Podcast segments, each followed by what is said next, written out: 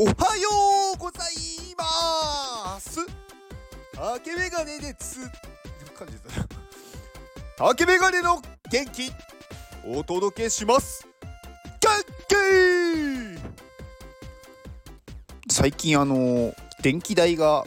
すごく上がってるじゃないですか。電気代うん。まあ冬だからこう暖房を使ったりとかまあ、いろんなものをね使うのに電気がいつもより使ってると思うんですけど、まあ、電気代がかなり高騰してますよね。まあ、電気代って、まあ、なんか基本料金があってで、まあ、あと重量料金使った分の料金があってでもう一個燃料調整費っていうのがあるんですよね。で今回今回というか今すごく上がってるのは燃料調整費の方なんですよね。で燃料調整費って本当は上限があったんですけど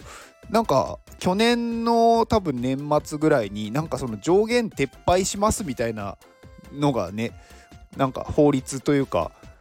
なんかなってしまって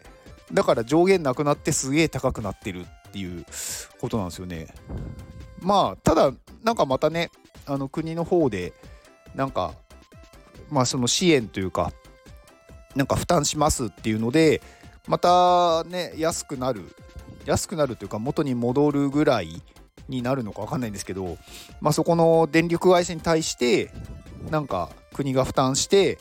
また金額が下がるみたいですけどね。うん。まあそれにしてもちょっとね電気代の上がり方が急すぎるだろうっていう。ね。でなんかその上限をねなんかなくすっていうのもなんかみんな全然なんかニュースとかでやってるんでしょうけど全然なんか認識してないよなっていうただなんとなくいつも通り使ってたら電気代がめちゃくちゃ高いって思ってる人多いんじゃないですかね。うん、でまあなんかそのね電気代が高えなって思いながらなんか他のものも見てたんですけどなんか物によってこう電気代その電気のなんだろう消費量というか電力量って違うじゃないですか。まあすごくこれ基本的な話まあなんか こっからはなんか本当にすごくこう学校のお勉強みたいになっちゃうかもしれないんですけどあの電力量って、まあ、ワット数じゃないですか何ワットっていう。でこのワット数ってあのー、まあ出し方あるじゃないですか。まあこれ中学校とかなのかな？小学校なのかな？習うと思うんですけどまあアンペアかけるボルトで出せますよね。うん、であのー、結構この充充電器というかそのコンセントに挿すものって必ずその電力書いてあるんですよね。何ワットとか何アンペアとか。でえっ、ー、となんかちょっとこれマニアックな話になるんですけどスマホの充電器あるじゃないですか。まあ皆さんスマホ使ってると思うんでまあ、スマホの充電器も使ってると思うんですけどスマホの充電器って種類がいっぱいあるんですよね。でなんかそのスマホの充電器によっても充電する速さが違うんですよ。うん。でなんとなく急速って書いてあるから速いって思ってると思うんですがまあまああながち間違ってはいないです。まあ、ただねなんかそのその休息って書いてあるのをなんかすごく前に買ってると今は休息じゃなかったりするんですよね。結構そのスマートフォンが出始めた頃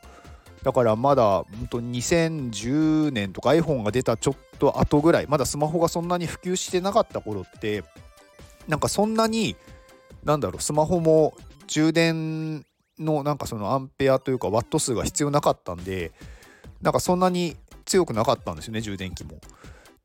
で今ってまあスマホに限らずタブレットとかまあ出てきてるんで結構その出力が高くなってるんですよね。で昔の充電器って、まあ、充電器を見てもらうと分かるんですけどあのー、まあ何アンペアとか書いてあるんですよ。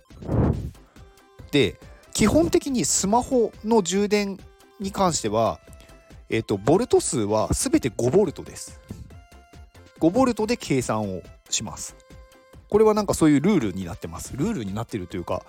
まあこれスマホとかまあなんかそういう電気機器、まあ、パソコンもまあ例外はあるんですけど基本的に 5V が一番効率がいいっていうことで、まあ、5V で固定されてるんでまあなので充電器はまずボルト数は 5V だってまあ覚えちゃいましょう。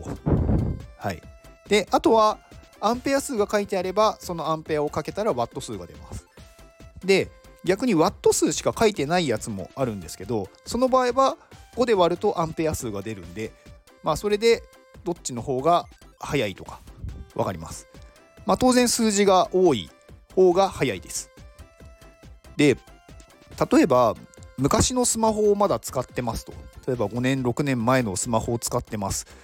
で今の新しいスマホの充電器だと逆に強すぎるんじゃないかって思われると思うんですけどここは結構ちゃんとしててあの出力が強い充電器を使ってもちゃんとそのスマホが自分で制御してこうなんだろう強すぎないように調整してやるんですよ。だから例えば充電器に、まあ、5V3 アンペアって書いてあった場合もそのスマホはもしかしたら 5V2 アンペアしか対応してないものでもちゃんと2アンペアになって充電されます。だからまあ爆発したりとか壊れるってことは基本ないです。はい。まあなので充電器ね今使ってる充電器見てうんまあ新しいものだったらほとんど問題ないんですけど例えば古い充電器使ってる方だったらうん例えば充電がなんかすごく遅いなとか思ってる場合は買い替えた方がいいと思います。はい。まあなんかね電気の話からちょっとなんか充電器スマホの充電器になっちゃいましたけどうん。まあまあまあたまにはねこういうなんだろう。お勉強 お勉強なのかな？うん。もういいかなと思います。まあ、あのスマホの充電器ってスマホだけじゃなくてなんかこうゲーム機とかものによってはねパソコンとかも充電できるその出力が強いものもあるので例えば自分の持ってる、まあ、ゲーム機がゲーム機にも何アンペアとか何ワットとか書いてあるんでそれに合う充電器スマホの方がそれに対応していれば問題なく充電はできます。まあ、あと形ですね。まあ、形状が、まあ、今の機種ほとんどのスマートフォンはまあ、USB Type-C っていう形こうなんだろうな楕円型楕円型っていうのかなになっててこうどっちもなんだどっちで挿してもいい上とか下とかないみたいなで、まあ、iPhone とか iPad の方は、まあ、iPad ももうタイプ C になっているものも多いんですけど